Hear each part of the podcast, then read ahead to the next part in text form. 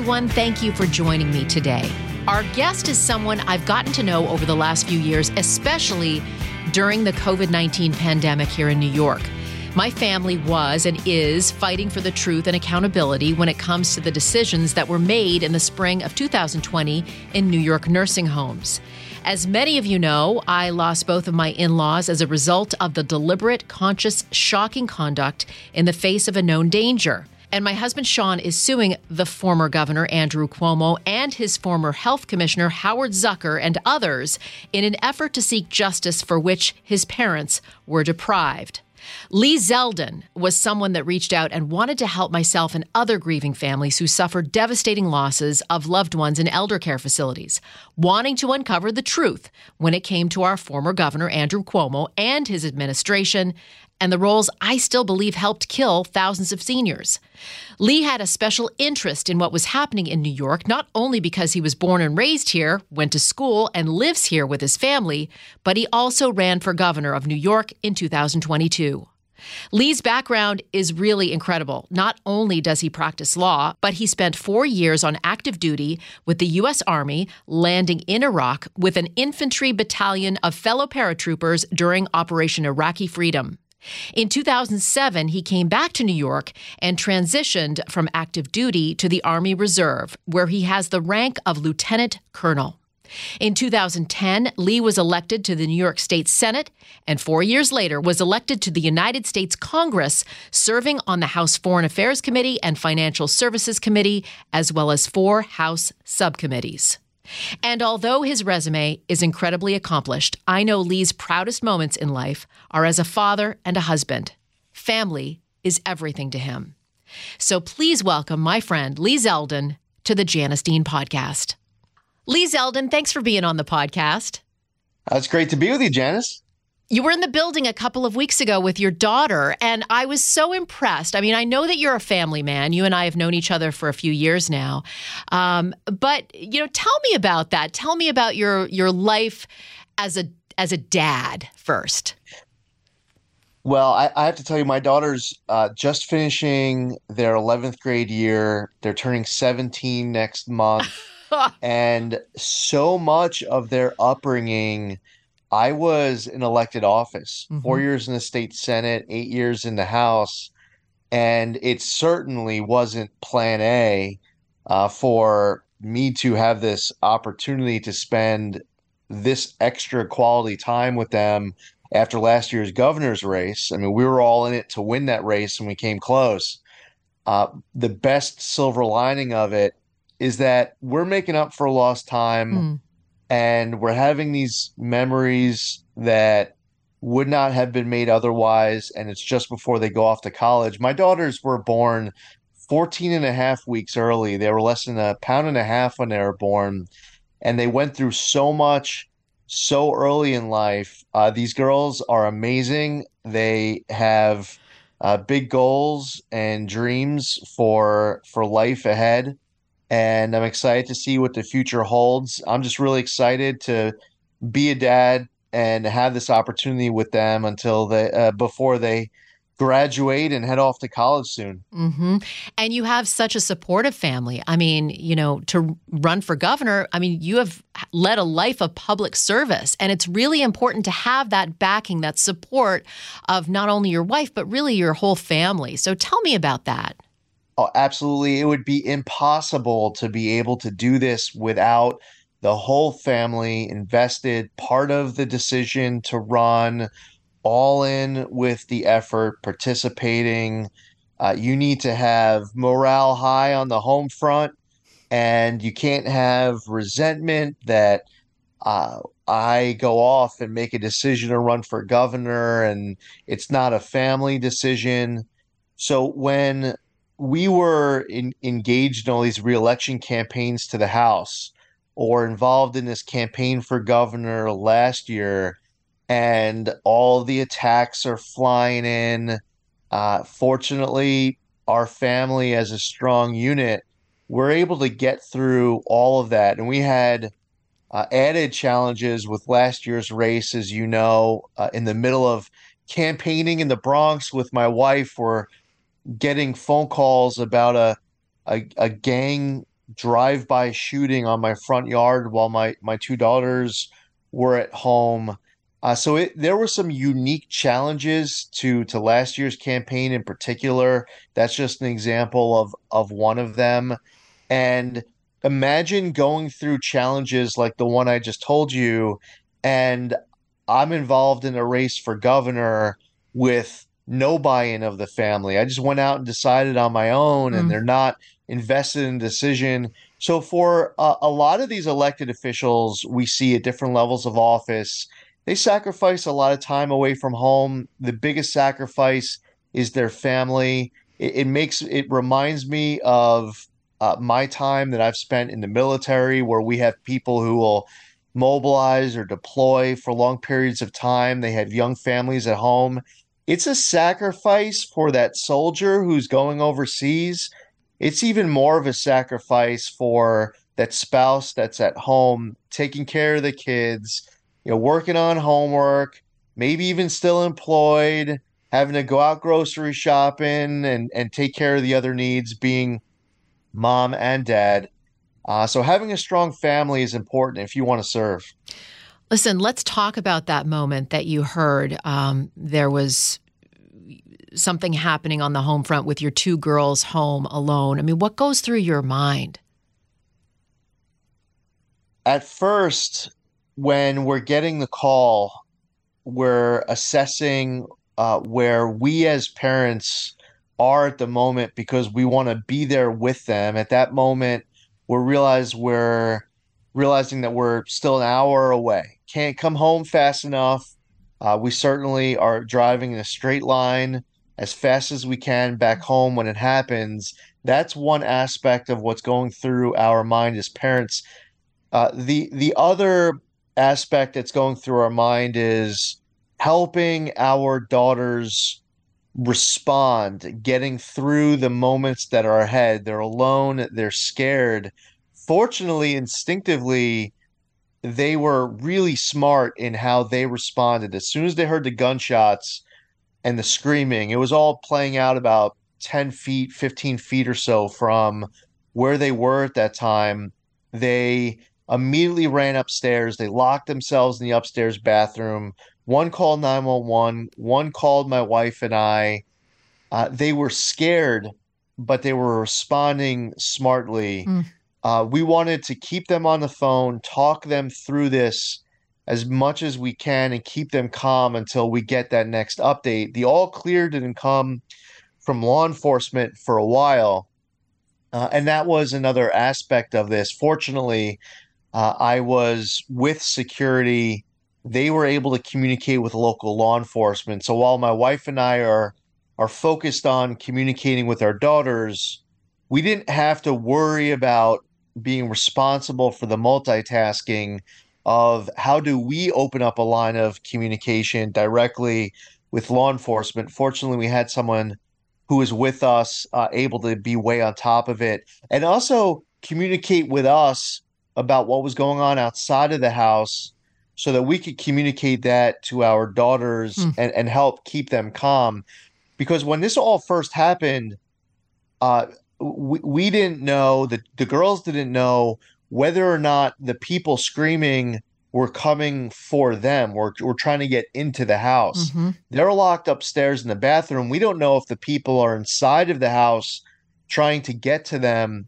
So those initial moments were the scariest because uh, we uh, we we don't know what the nature of the threat is. You know, is this something that is external to the house, or has it now made its way inside? And the one other interesting dynamic here is that when the the gunshots first rang out, obviously that very much caught our daughter's attention, but that didn't scare them. They thought it was really loud fireworks, which often happens around our house it was actually the screaming, the yelling right afterwards that really freaked them out.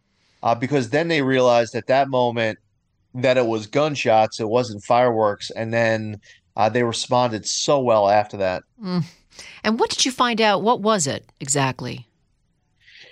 It was a a drive-by gang shooting. Uh, th- they uh, th- there were three people who were targeted. Um, they were walking past my my house when the gunshots run, uh, ring out. They end up coming into my property. Two people are shot, and they are laying down. Um, one is laying down underneath my front porch. The other one is laying oh. down next to my front porch. There's a third person who's uh, who's not shot, who's running around. He's kind of going on and off my porch. So, you know, my daughters are hearing a lot of that loud movement as the person's coming on and off and back and forth on the porch. Um, my daughters were sitting down at our kitchen table, which was about 10, 15 feet or so from uh, where the two people who were shot were on the ground. There was actually one bullet was found about 30 feet from where they were sitting.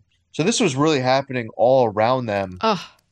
Um, they, uh, they, they, you know, at first when they were giving us the update, I was thinking that that maybe this was something that happened, you know, two houses away or down the street.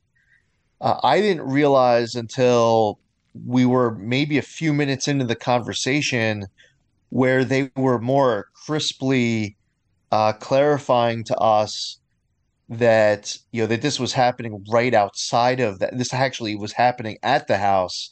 But yeah, what happened was uh, there was a driver of a vehicle, and uh, that person engaged these three people on my property, all tied into gang activity. Mm. And you, I would assume you live in a quote unquote safe neighborhood. I'm in suburban Long Island. Uh, this is a yeah. This is not Manhattan. This is not New York City. This isn't what we've been seeing of of violence. This isn't you know Alvin Bragg is a district attorney. This uh, this isn't uh, an an area that is a high crime community. We we have challenges as really every community has in their own way. Mm-hmm. Uh, but this is not normal. No. How are your girls doing now? They're doing well. Uh, one of my daughters responded better than the other in the longer term to what happened. Uh, one of my daughters was ready to move out of the house coming out of this incident, mm-hmm. was just done with living at this particular location. She has not complained as much lately, but it definitely took a toll on her where it was freaking her out uh, to be at the house. She uh, had some very negative memories uh, that were lasting of what had happened.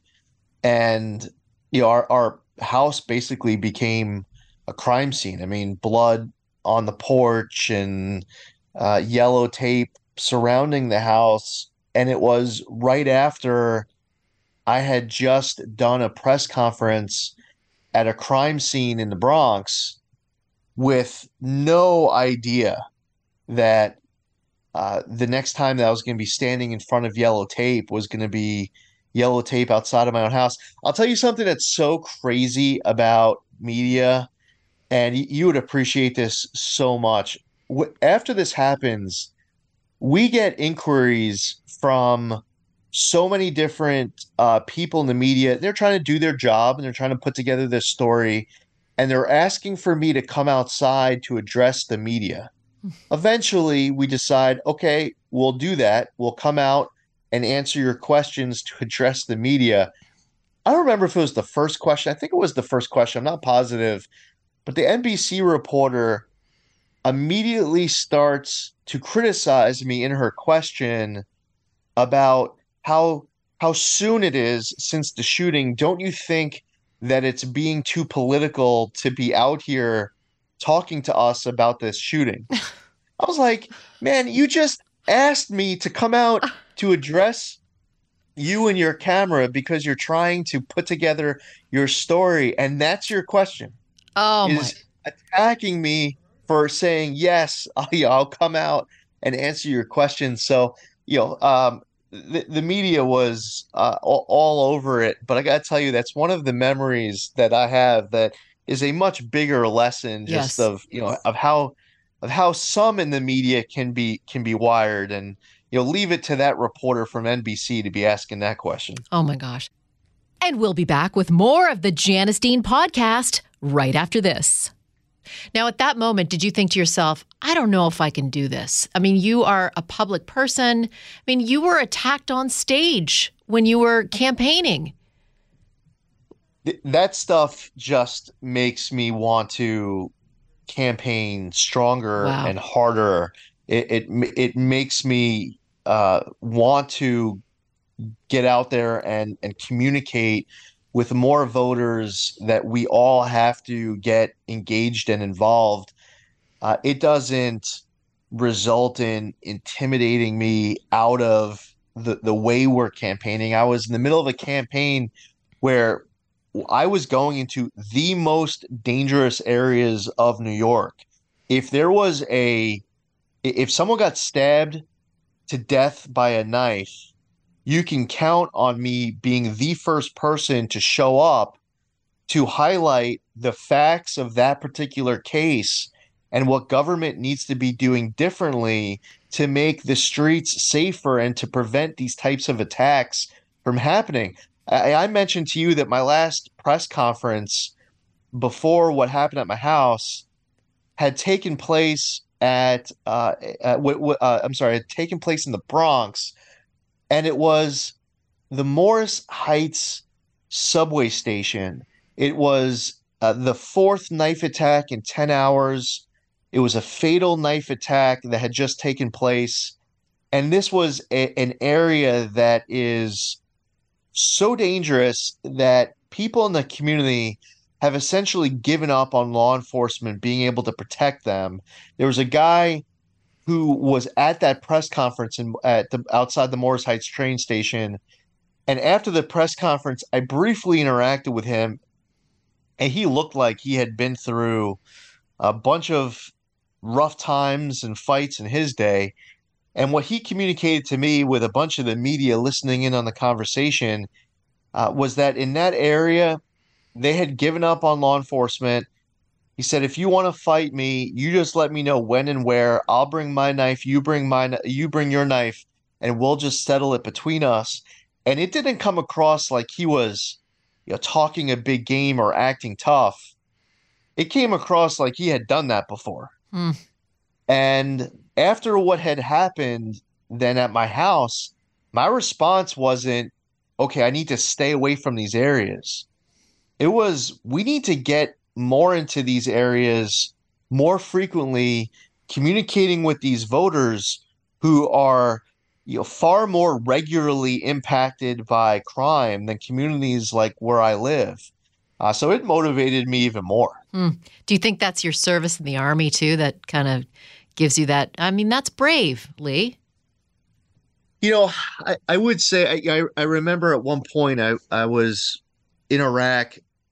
Uh, I am in a place called uh, Al Tabi Village, and we're on a, a foot patrol, and there was really heavy traffic, and we're walking down a street with with people who are all around us, um, driving the opposite direction. All I remember thinking as we're walking, you know, really only takes one of them to be uh you know part of the the the threat uh looking for an opportunity to engage uh, at close conf uh, at, at, at close combat and be able to inflict harm upon uh, our unit.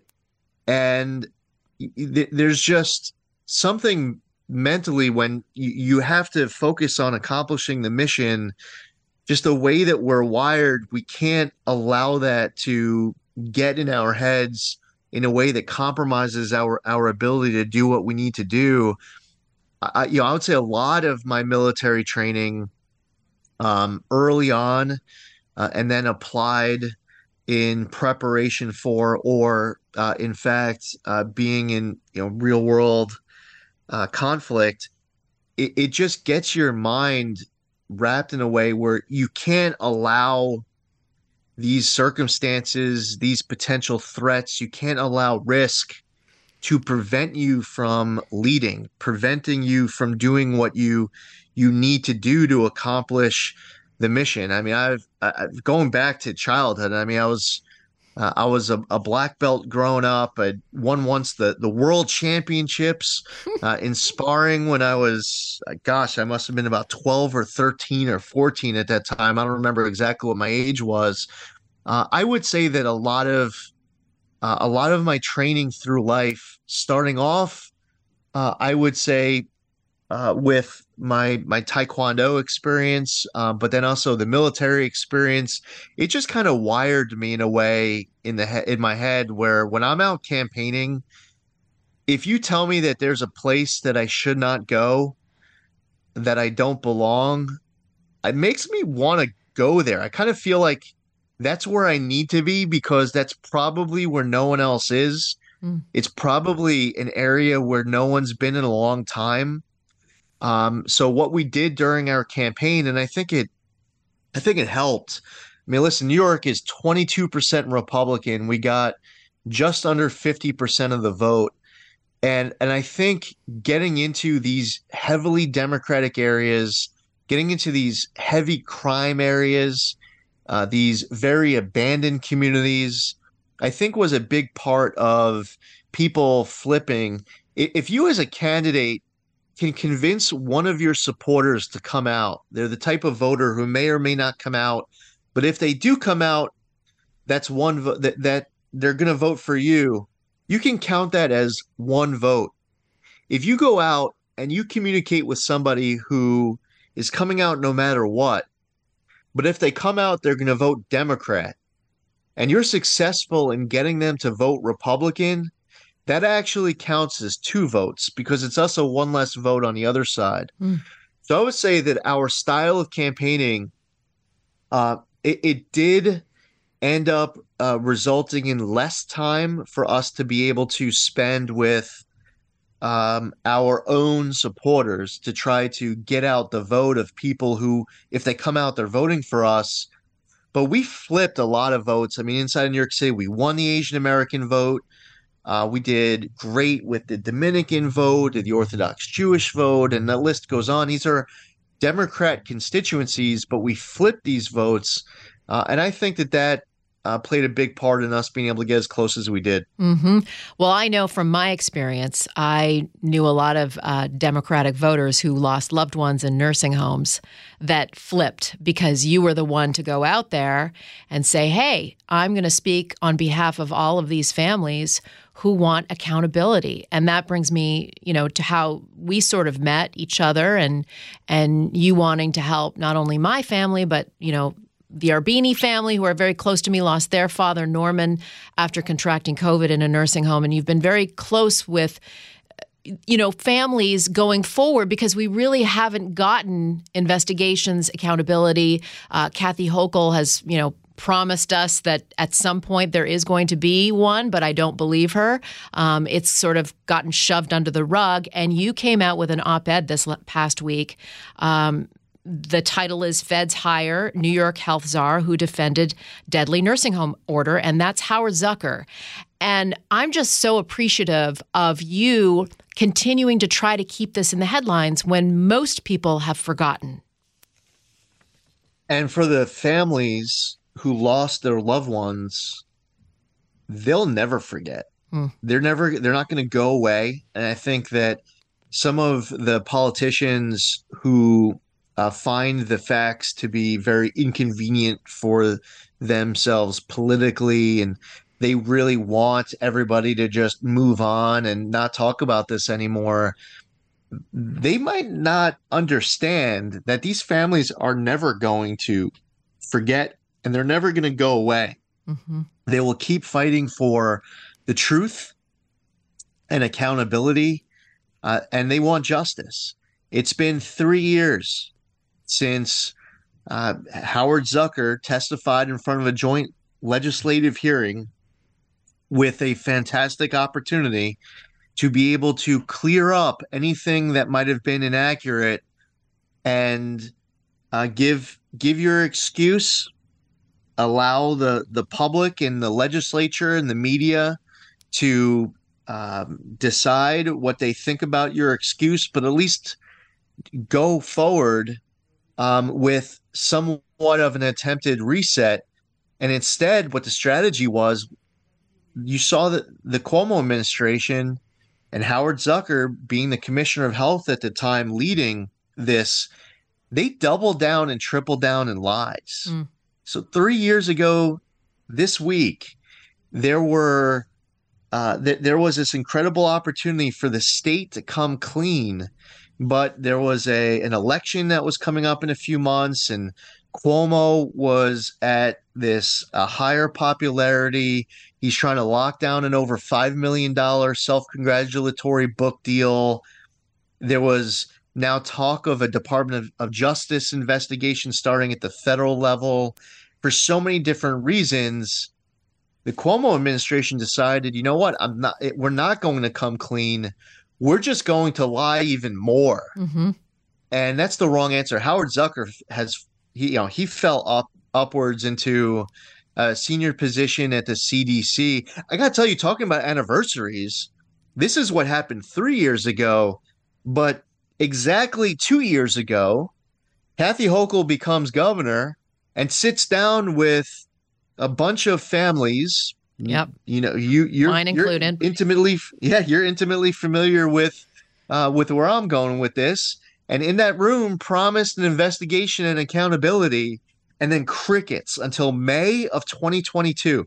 August of 2021, she sits down, looks you all in your eyes. It was a session that that gave hope, as misleading as it was there was a, a, a, moment where there was a belief that maybe something was going to come of this.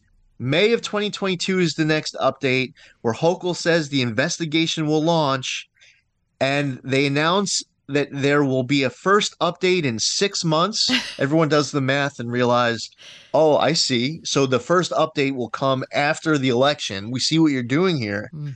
But now it's August of 2023 and here you and I are having this conversation, and we still haven't received the, the results of what was promised two years ago. It is so wrong, and these families will not forget. It's so true. And I know you brought up this little nugget too that is very concerning, but the Cuomo administration were giving friends and family COVID tests to friends and family while nursing homes could not get any of them. And I think that actually is a crime. Uh, there it was it was so criminal what was happening. It was a misappropriation of resources on so many different levels. The tests are done for the Cuomo Hochul administration, family and friends at private residences. It's not that these individuals had to travel somewhere. It's not that they had to wait in a line, that they there was a test waiting for them, but they would have to stand in line for a bit. Mm. No, they these tests were done at their private residence. Who did them? Was it some privately contracted person coming in to do the test? No, it was state health department officials being sent there, being pulled away from whatever else they were supposed to be doing that day to go to these private residences. Now, were these tests then sent to a lab and put in line like everyone else who had to, as you remember, uh, were waiting maybe a week mm-hmm. or more for their test results? No, these tests were given front of line access at the state laboratory.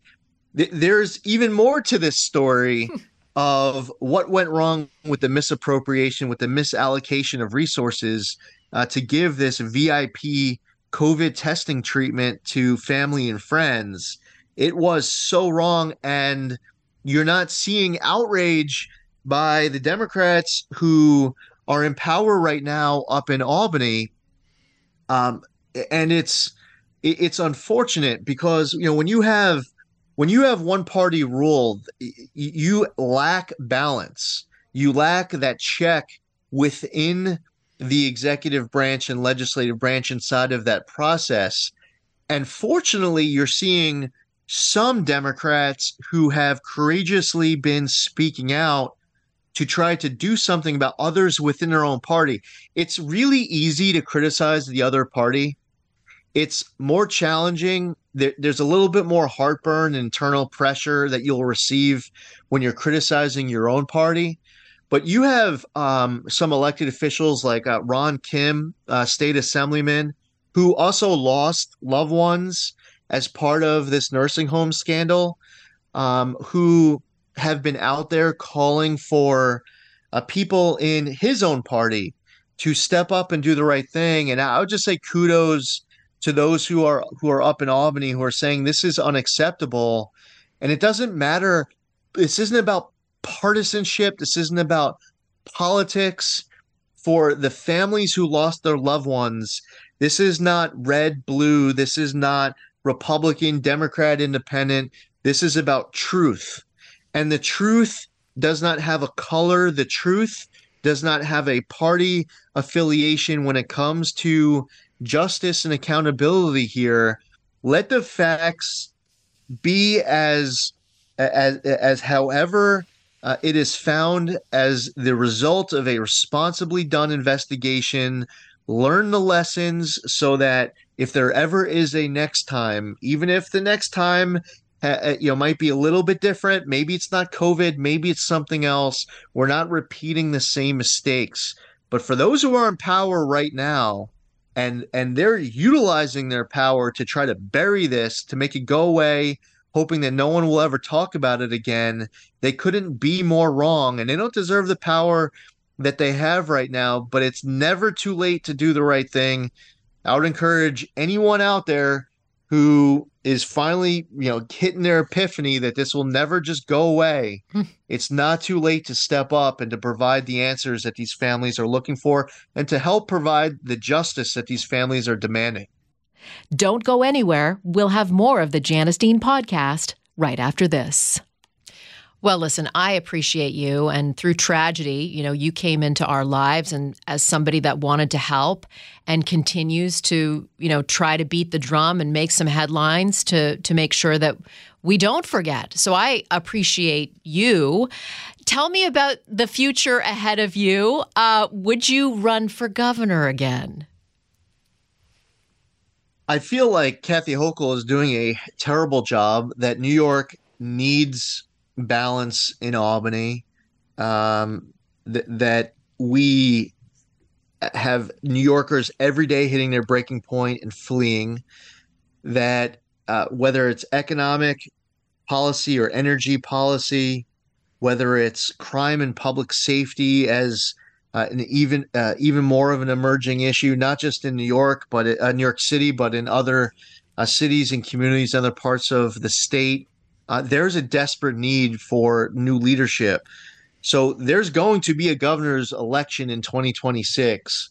And with the way things are going, we absolutely must elect a new governor here in the state. You know, as for whether or not uh, I'll be the, uh, the the candidate stepping up to uh, to to take out Kathy Hochul, um, we'll see. It's a decision that is in the future. It's not a decision for today. Mm-hmm. Uh, I do believe that change is still very much needed. It's even more needed now than it was a year ago. Uh, and in the meantime, I'm going to continue to stay active. I started a, a charity called Zeldin Cares. We're involved in many different projects to help underserved communities. Uh, I'll continue to to stay engaged with uh, with media appearances and weighing in with op eds, as you know, um, we just did over the course of uh, this past week with the New York Post op ed on on Howard Zucker and and COVID. Uh, I'll continue to deliver speeches. I'm about to head upstate for uh, travel campaigning with a whole bunch of local candidates who are running in this November's election. That'll be going on over the course of this next week. Uh, so we want to continue to stay engaged and help. And I believe in service. I continue to serve in the military.